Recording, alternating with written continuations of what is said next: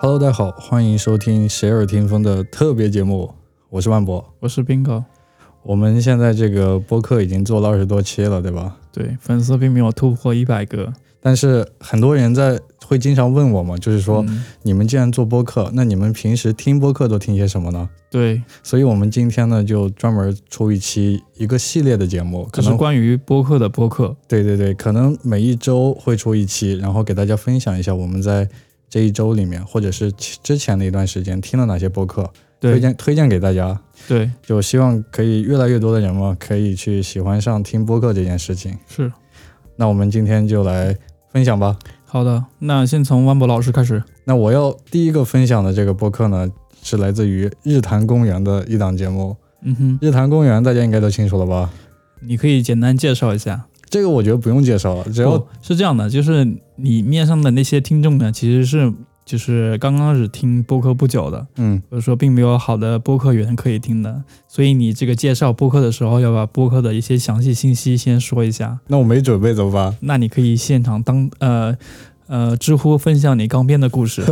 好吧，就是日坛公园，他们前段时间刚出了一档节目，叫做《日坛四周年》。嗯他们从一六年开始做的一档播客，然后做完之后呢，就连续在一七年、一八年、一九年，然后荣登了苹果 Podcast Number One，嗯，相当于是我们现在播客界的一个就头位了已经。对，而且他们也出品了很多的节目，就是不止日坛公园这一档，他们还有其他的一些节目。也就是说，呃，日坛公园现在是一个播客的厂牌，对，播客厂牌，哎，冰老师“厂牌”这个词用的非常好啊。是吧？一下就专业了。对，最近不是摇滚乐、嘻哈乐都经常用“厂牌”这个字吗？对，日坛公独立园，独立厂对，牌是吧日？坛公园播也就是播客界的独立厂牌。对对对，没错。嗯那日坛公园呢，它常驻的是两位主播，嗯然后第一位叫做小伙子老师，嗯第二位叫做李叔。嗯李叔呢是一个就是资深的那个文娱记者，嗯，因为他最早就是在唱片行业就工作的嘛，他是做记者的，然后。嗯最开始他是在那个《大内密谈》，嗯，然后当嗯主播，大内密谈》也是一个就是很出名的一个播客。嗯那我们今天主要是给大家介绍的是这个日坛公园，嗯那我今天呢要推荐他们的一期节目，是我在前段时间，就是十一国庆坐火车回家的时候在路上听的。对，这期节目呢是来自于日坛公园的第三百零六期，叫做《日坛时光机带你回到一九九四》。嗯，感觉是一个复古的复古的节目。对，没错。那这档节目呢，其实是他们跟云听平台合作的一档播客节目。啊，呃，然后呢，他们把，因为他们这样简单介绍这个节目吧。嗯这个节目标题叫做《日坛时光机》，嗯就是给大家分享从一九九零年到二零零零年这十年间，嗯就是中国内地的华语乐坛的这种音乐的变化。嗯因为我觉得从九零年代到这个零零年代是上一个阶段的中国音乐的一种嗯黄形式金年代对是吧黄金年代有很多摇滚乐啊、校园民谣都在那个对对年代对兴起了。对然后流行音乐就是我们现在现在熟知的流行音乐是零零后，就是零零年之后出来的。嗯就由周杰伦然后带起了一个新的风气。那么他们这档节目呢，我听的这一期啊是聊了1994年的这个音乐嗯，啊。1994年我为什么听这期节目呢？哎，正好我也是一九九四年出生的，看见这个数字哦就有点、莫名的亲切感。对莫名的亲切。然后又一看他们这个节目是聊音乐的，哎，嗯那我就特别喜欢音乐，就去听了一下。嗯那在这期节目里面呢，他给大家介绍了九四年那一年就是出道的一些歌手。嗯，那然后我一开始觉得九四年的出道的歌手离我挺远的了。对，毕竟对吧？你是九四年的嘛。对啊，那我听歌肯定是嗯零零之后才去听的，啊对两千年之后才去听的。但是对他们推荐的歌手，发现我全部都听过。嗯，比如说有哪些歌手呢？那第一位推荐的歌手就是林依轮，嗯，就爱情鸟， 就是我的爱情也飞走了。对对对，对就爱情鸟。嗯然后第二位推荐的呢就是老狼。哦，那一九九四年也是校园民谣兴起的一年，那是跟高晓松是吧？对。那嗯老狼作为校园民谣的这个领军人物，是，呃非常火的，坐在我上铺的兄弟，对吧？嗯嗯然后下一位他们推荐的歌手呢是郑钧，嗯，就摇滚乐。对，所以九四年是属于校园民带谣我和去西藏。校园民谣、摇滚乐，然后这种疯狂就是发酵的一年。听着你说的，其实很多几乎我也都听过了。对啊，所以我听这期节目时就感觉到太奇怪了，嗯，他们竟然是九四年出说道的，明什？么？说明好的时间可以，呃，不，好的音乐是可以这个击穿时间的。是，对嗯那他们分享的最后一位歌手呢，叫做张楚。哦，张楚我也知道，魔魔岩岩三杰魔岩三杰，对，然后对当时在那个香港红磡演唱会，对，就有三个是三个吗？对三呃有个，窦唯，窦唯、啊张楚，嗯还有一唐个朝是吧？我记得好像啊，有唐朝乐队哦，对反正当时挺火的，属于对，就是中国内地摇滚乐的黄金年代，当时嗯哦是，而且那时候我记得张楚穿了一个海魂衫，是然吗？后还扎了一个红领巾。嗯这个我就没看过，这个年代你可以确实远你了。可以看一下，去搜一下那个视频，嗯、对还可以是的找到。对，所以呢，就非常推荐各位喜欢音乐的朋友，嗯就是推荐大家去听这一这一期节目。叫你说做我们有没有机会做一档跟类类似《梦回二零零四年》的节目？可以的，因为嗯，夜坛公园他们毕竟是老前辈，对不对对对他们生活在那我我种，们是新生代了吗？ 80我们是中90生后代了。对我们是嗯中生代，所以如果我们后期的话，可以做一期从两千年之后，对然后对到对，二零一零年之间，对，我觉得两千年到二零一零年之间也是嗯中国流行音乐非常非常繁盛的一年，对，所以非常推荐大家呢去听这个日坛公园的这档节目。好的，那那再请说一下下一个节目。等一下，我再重还没复，结束是吧我？再重复一下这个节目的名字。嗯这个节目的名字叫做他们是第三百零六期《日坛时光机》，嗯带你回到一九九四。你你也会到时候把链接贴到我们这个公众号底下是吧？对对对，随会有啊时公众随号地都要 Q 一下我们的公众号，对没错虽然都没有什么粉丝。好，那我推荐的第一个节目呢，就是哎来自于日坛公园的这个好了。的，那接下来由我分享的一个播客节目是来自于故事 FM。呃，我觉得如果听过这个播客类的节目的话，一定会知道，就是呃，故事 FM 这个播客，因为这个播客相当于就是也是在国内做像这种故事类的播客非常出名的一个就是类型的播客了。嗯，然后他的主播叫做艾哲，然后他的这个 slogan 叫做“用你的声音分享你的故事”啊，类似这个哈。然后这期的节目是他们第四百一十九期，哎哦，啊可见这个已经做了多少故事了。太牛逼了！嗯，这个每故就是每一个故事都是由真人真事分享的吗。对就是亲历者自述。哦，嗯，对，厉害厉害，对，而且有时候它是一个故事里面会有好几个人去分享自己的故事。什么意思呢？就是呃，可能有一个主题，比如说，呃，我记得上一次听他们节目是中元节，就会说里面亲历者自呃自述的自己一些关于呃牛鬼蛇神的一些故事，啊，闹鬼啊这些之类的。啊，了解了，呃，这期分享的节目就是是德云社何云贺云，呃，就是阎鹤祥的故事。哦。嗯，这个我在微博上看过，有人转发过。对，这个这个故事是什么呢？就是贺呃阎鹤祥他本来是一个网络工程师，嗯，是一个程序员，哎，跟我呃一样。是一个工程师，对。然后他转行是怎么转行做相声演员的？哦，这个真是太奇怪了。所以，以，所以我就简单讲一下这个整个故事的一个梗概啊，因为里面很多，因为这个故事只是上集，嗯而且时长有一个多小时之久，这个也是我觉得是故事 M FM 以来就是时长比较长的一期了，他们所以平时一期是一多少期时顶多就二十分钟到半个小时之间，哦，嗯，它一周要更三期，所以这个量还挺大的。是是是是是，故事是什么样呢？就是严鹤霞他本来是一个网络工程师嘛，他是呃也是跟很多德云社现在很多演员一样，是从呃德云社第一次向社会社招这个呃社员，就是演员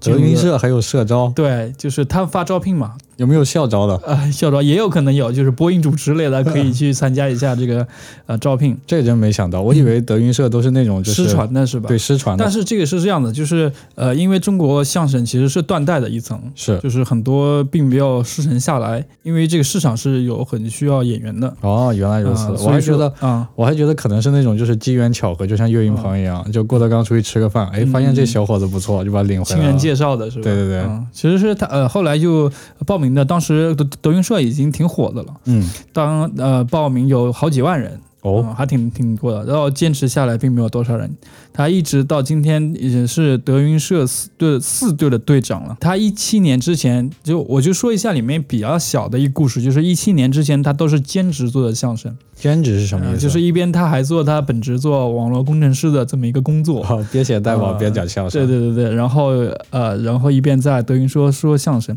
但是有一个事情契机改变了这个这呃他的整个职业呃职业生涯吧，就是一七年要录一个节目叫《欢乐喜剧人》啊、嗯，我不知道你有没有看过啊。我看过，每期必追的。其实事情是这样子的，就是他之前在德云社的一些小剧场演出，只有他身边的人知道。嗯，但是呢，他只要去看，只要去录制那个节目之后，嗯、就是全国可能很多人都会知道他，嗯，这会对他的整个在呃整个公司里面，不光对他个人有影响，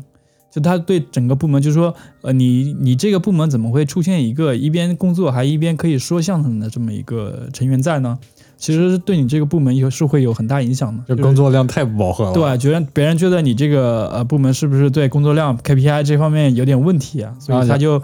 呃，因因为也是很累嘛，就是一边做做这个本职工作，一边呃要做全国的这个巡演活动，嗯，所以他就呃就是以呃下定决心之后还是去离职了，全职做嗯啊全相声，职做一个职业的相声演员。哦，那挺了不起 的。对对对，所以我觉得，呃，很多人觉得，呃，做喜剧、做做这个嗯相声，或者说做单口喜剧什么，还是其实是本质是挺挺辛苦的一件事情。是就是你坚定了你的一个想法之后，然后你要坚持很久。你想，他是当时是零六年开始加入德云社，嗯我记得、到呃一七年也有十年左右了。然后他应该也是呃来回拉扯，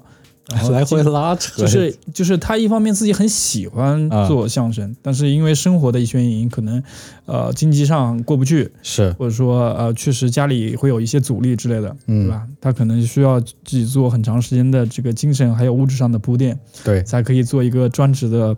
呃喜剧演员。所以最后就下定决心，然后对哦去嗯对做啊对。这个突然给我来了一身强心剂，是吧？让我是们做播客，虽然刚开始并没有人听，但是我想我们还是有，就是把这个很多事情表达出去的一个欲望。是对，其实我觉得能下定决心去做这个是非常了不起的。对而且你刚才说的，就是他如果去做这种喜剧类的创作，其实我觉得只要是创作，它其实是一个非常嗯内耗的一种挺事情，消耗的一件事情。而且它不是一种类似于平时我们上班去做一些重复性的事情，对它需要你去一直的去思考，去发掘你自己的想法，对对是对，非常非常嗯需要很大的决心才能去做这件事情。是的，嗯，嗯，好，那接下来请万博再分享一个。好，那我分享的第二档节目呢，还是来自日坛公园。你是日坛公园的推广大使吗？我是日坛公园老粉丝了， OK，但并不是日坛公园他们的这个播客节目，嗯是由日坛公园出旗下的是吧对，日坛公园出品的第二档节目，嗯叫做《日之落》。嗯，说起这个《日之落》啊，听着像一个和风节目，和风是什么意思？就是日本向的节目。不不不，它不是这种日本向，它是一个科普向的一个节目。哦然后他们的主播呢是来自于一个北京的一个资源经济博士，嗯然后去也是好像是刚毕业，嗯然后叫做柯子老师。嗯。我是实名喜，就是实名跟大家说我是柯子老师的脑残粉，所以，嗯、你是他的声音粉还是他的观点 粉？呃，都是。哦、好吧，它主要声音确实很好听。嗯， 然后因为他们是科普类的嘛，都是博士嘛，嗯所以他平时会邀请一些博士的朋友来去嗯跟、跟我听们一下这个节目的档次比我们高很多呀、啊就 level 提升了，对吧？对对对对，就对分享一些他们博士的一些面临的生活的压力，还有工作的压力，以及他们在想的什么。嗯，其实这个阶级我们很就很平时是这个阶级，这 这个层次，我们平时是接触不到的，对不对，毕竟读博的人数还是比较少的嘛。，对对对，所以你会听到他们的节目，你会觉得他们的想法跟我们是不一样的，然后嗯他们的压力其实跟我们是一样的，哦，压力大家都有的。生活就是挣扎嘛。对，那嗯我分享的这一期呢，是来自于日之路的第九期，叫做《心内医生的内心》，嗯就他们邀请到了一位来自于心脏内科的一个医生，那同时， ，Doctor，对是双向 Doctor 吗？又是医生又是嗯博士。哎，没错，你猜对了，就是在做研究生，然后还在读博士，嗯因为博士它是没有这个没有时间的限制的嘛，你可以工作之后再读，对只要在那个。呃，一个约定的时间内把你的论文发表出去，嗯然后就可以了。嗯所以是可以边工作边读的嘛。嗯，然后这期节目呢，在就读博士。对这期节目就邀请到了一个这个心脏内科的医生，嗯因为我对这个医护方面的事情是非常非常感兴趣的，嗯就是我从小对医院是非常恐惧的，嗯可能大家都不知道，我在我大学毕业之前没有在医院住过院，也没有输过液，就是吗？就基本上没有怎么去过医院，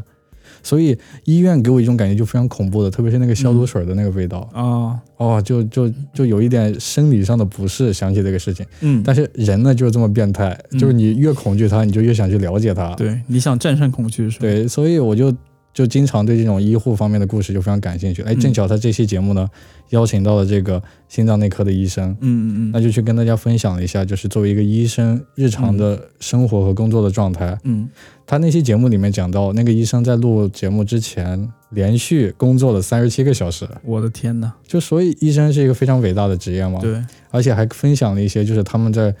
工作当中遇到的一些趣事。嗯，因为为他们是做那个心脏的嘛，嗯就经常会有一些老人就因为一些谣言啊什么的，就不嗯敢去做一些手术或者是吃一些药，嗯他就会讲了一些他们很尴尬的事情。啊，它里面讲的我，我想起一个非常重要的观点，就是其实预防医学是比临床医学要重要的。预防医学，就预防医学其实就相当于我们现在疫情，然后那些、哦呃有一些人去跟你让你去戴口罩啊，让你去嗯怎么、在前面就去阻断到它。临床嗯医学是因为你有了症状之后，然后这种对症的去给你解决。嗯所以在整个医学行业里面，其实预防医学是非常重要、非常伟大的一个、嗯一个分支。嗯，我听到这期节目之后，就感觉医生是一个很了不起的一个职业。对，医生都是很了不起的。对对对，说起这个，因为我我家庭里面有两个亲戚都是呃医学的医护工作者，哦，嗯、我的我的一个姐姐她是一个护士，然嗯后她女儿呢现在在读就是医生，嗯嗯，好像快毕业了，嗯，所以我对医医学工作者是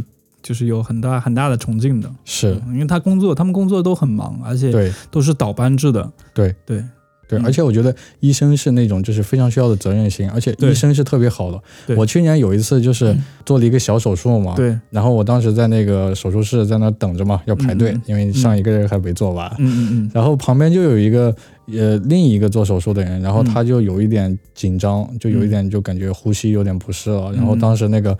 呃在那个护士站的那个医生，嗯手术室的医生就跟他说，千万不要害怕，嗯就是医院最安全的地方就是手术室了。啊，哪里都不用，就哪里害怕都不如在手术室安全。对就我们现在在手术室，所以你不用害怕。是的，非常推荐呢，大家去听这一期来自于日之路第九期的心内医生的内心。好的去听一听医生们的这个日常的哦 OK 生活、工作状态是怎么样的。好的，那接下来又到我分享了关于这个喜剧类节目的一个播客，叫做《一言不合》，《一言不合》是由单立人出品的一档播客类节目，哦，那单立人其实是呃在呃北京比较出名的一个单口喜剧的这么一个俱乐部， 嗯，然后里面有很大家很知名的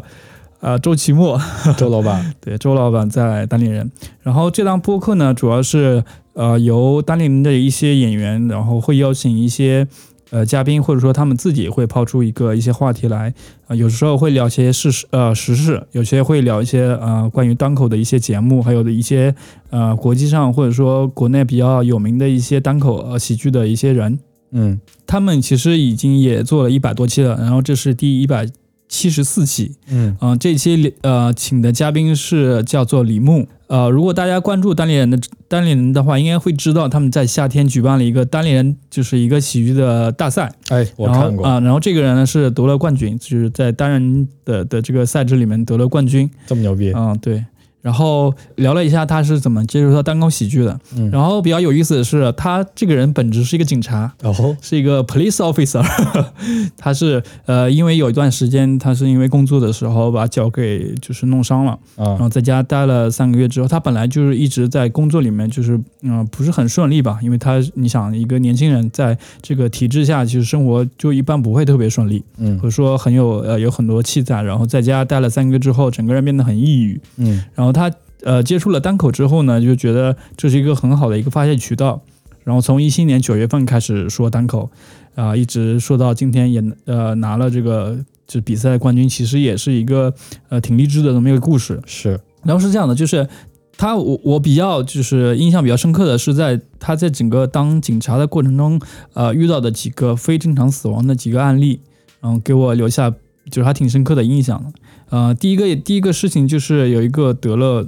呃尿毒症的一个老太太，嗯就是实在是受不了这个病魔的折磨，就是一个人，她是因为腿脚都整个都瘫痪了，嗯，然后就是坐着轮椅之后爬到窗户上，然后自杀的，一个人就是被病魔就是折磨的非常的就是人不人鬼不鬼的，他没有那个家人吗？有家人，但是因为也是家人疏于照顾吧，啊，嗯，或所以他要通过这种方式来结束自己的生命，嗯，然后家人得到得到这个消息之后非常痛苦嘛。是，就是大家对生命、对家人的这个可能疏忽，会导致一个人会放弃生命的这个最后的希望。是，还有一个事情是一个，也是一个得了抑郁症的一个女孩子，嗯因为分手之后，呃，受不了这种压力自杀了。嗯，说起来很沉重，就是呃，因为也是他本来有抑郁症嘛，加上分手这个事情给他打击很大，嗯然后他死后还写了几封信。这个主人公拿了那个信之后，就说就是呃，陌生人，如果你看到这封信，说明我已经不在人间了。然后请把请把其他两封信交给我的父母之类的一些，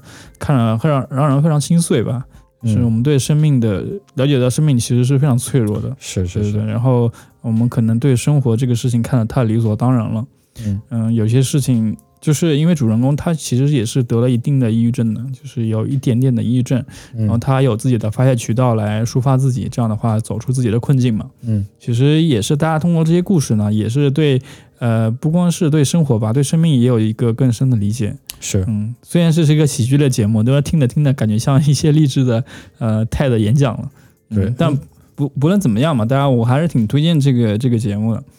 然后我在本月还听到另外一个好的节目是关于音乐的，是哪一个？呃，是我知道万波老师等会儿等会儿也会说一个关于音乐的节目啊，啊但是我里面有一个主持人是一样的，是钟青老师。哎，仲金嗯老师，他自己做了一档呃音乐类博客，叫做《不在场》。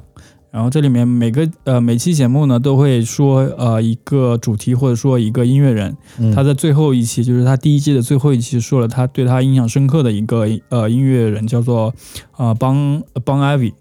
嗯，这是一个怎么讲呢？是一个乐队吧，也可以说是一个人。他刚开始的时候也只有一个人叫 Justin，整个他是怎么从一个彻头彻尾音乐上的 loser，生活上的 loser，变成他现在在独立音乐圈就是很有名的这么一个人物，讲的是他的这个个人的这个生活嗯对经历，个人的生平。然后今年正好 Taylor Swift 出了一张专辑，也是跟他合作的。嗯对，所以它其实其实呃是一个听的虽然是很一个励志故事，但其实不是一个励志故事，就是对自我的一个呃剖析和勘探之后，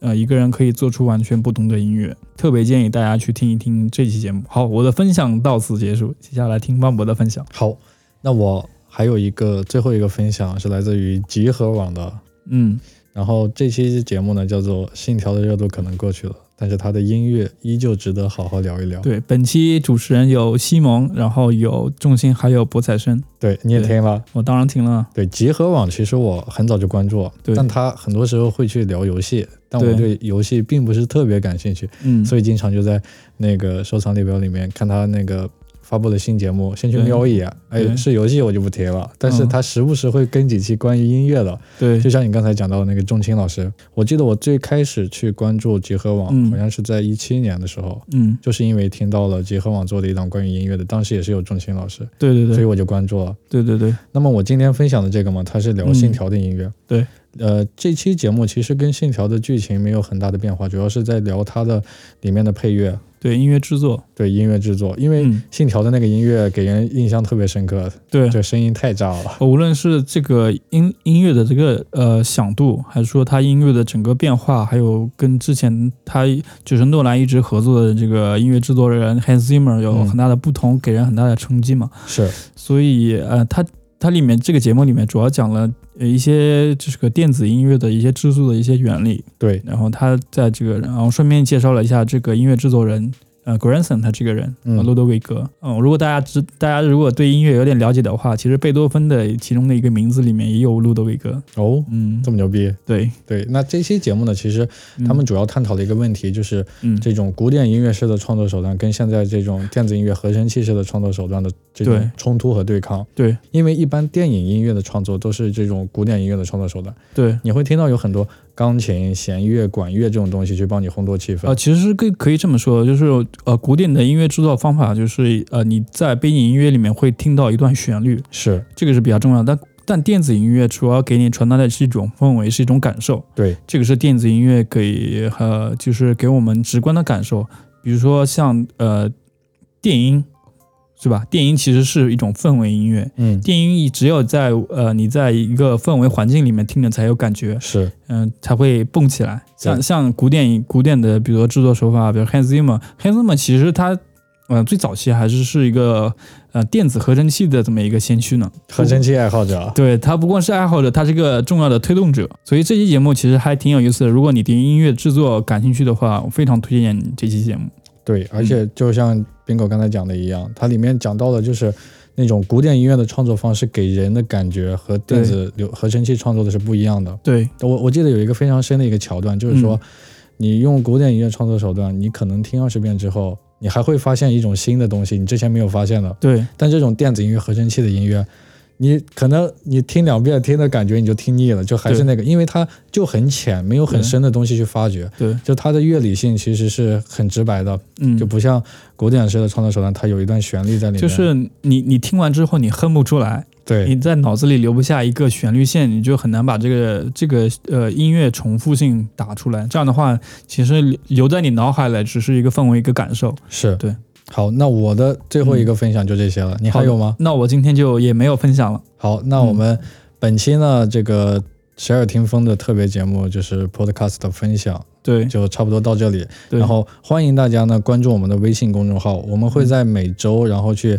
同步我们的一些文字的东西去给你看，当然也有我们之前分享的一些播客的链接在里面，对欢迎大家去关注我们的好的公众号。同时呢，欢迎关注谁耳听风，对支持一下我们。对，我们会在定期在周三、周五发布我们的节目。我对们的节目主要关于生活、科技、艺术以及其他的相关的一些东西。因为我们俩都是一个是工程师，一个是设计师，所以我们观察的角度呢，可能和和就是不是这两个职业的人观察的角度会不太一样。是，然后我们两个人兴趣比较广泛，然后是呃全面就是兴趣广泛，但是比较平庸说白了就是闲的没事儿啊。干。对，就是事儿 就是呃时间多事儿少是吧？对正好正好我们做呃这档节目就是。呃关于播客的播客，也是因为我们身边有很多人也是听了我们的播客之后才知道播客这个媒介，是所以我们希望通过我们的呃推荐嘛，让就是更多人听到好的音乐，呃，不是好的声音吧。因为是这样子的，就是播客这档节目呢，呃，它有一个很好的时时长的，差不多是四十分钟到一个小时左右。嗯这样的话，正好契合你的上下班、你的通勤的时间。是就是你不光可以听音乐了，还可以听一些呃一些分享、一些知识类的一些结构性的东西。这样的话，其实对你的整个生活，或者说对你的整个扩，就是就是眼界啊、扩展啊，都是有很大帮助的。是，我也我自己也是在呃播客里面就是学到很多东西。没错，嗯而且我听这么多年的播客以来，一个永恒不变的给我最直接的感受就是，嗯播客的节目是最真实的，对它所有的内容呢都是主播自己去分享出来的，对并不是可能是从哪里去抄了一些东西对对直接给对你转述的，对都是由个人的一些见解、观点或者对是知识来跟你分享。对所以非常推荐大家呢也去，如果你没有听过播客呢，那就嗯开始听你的播客之路吧。对，好。欢迎大家关注我们，还关注某呃播客这个媒介。那我们今天的这期节目就到此结束。关注“十二听风”公众号，你可以收到，就是得到我们之前介绍所有播客的链接。嗯，好好，拜拜。拜拜。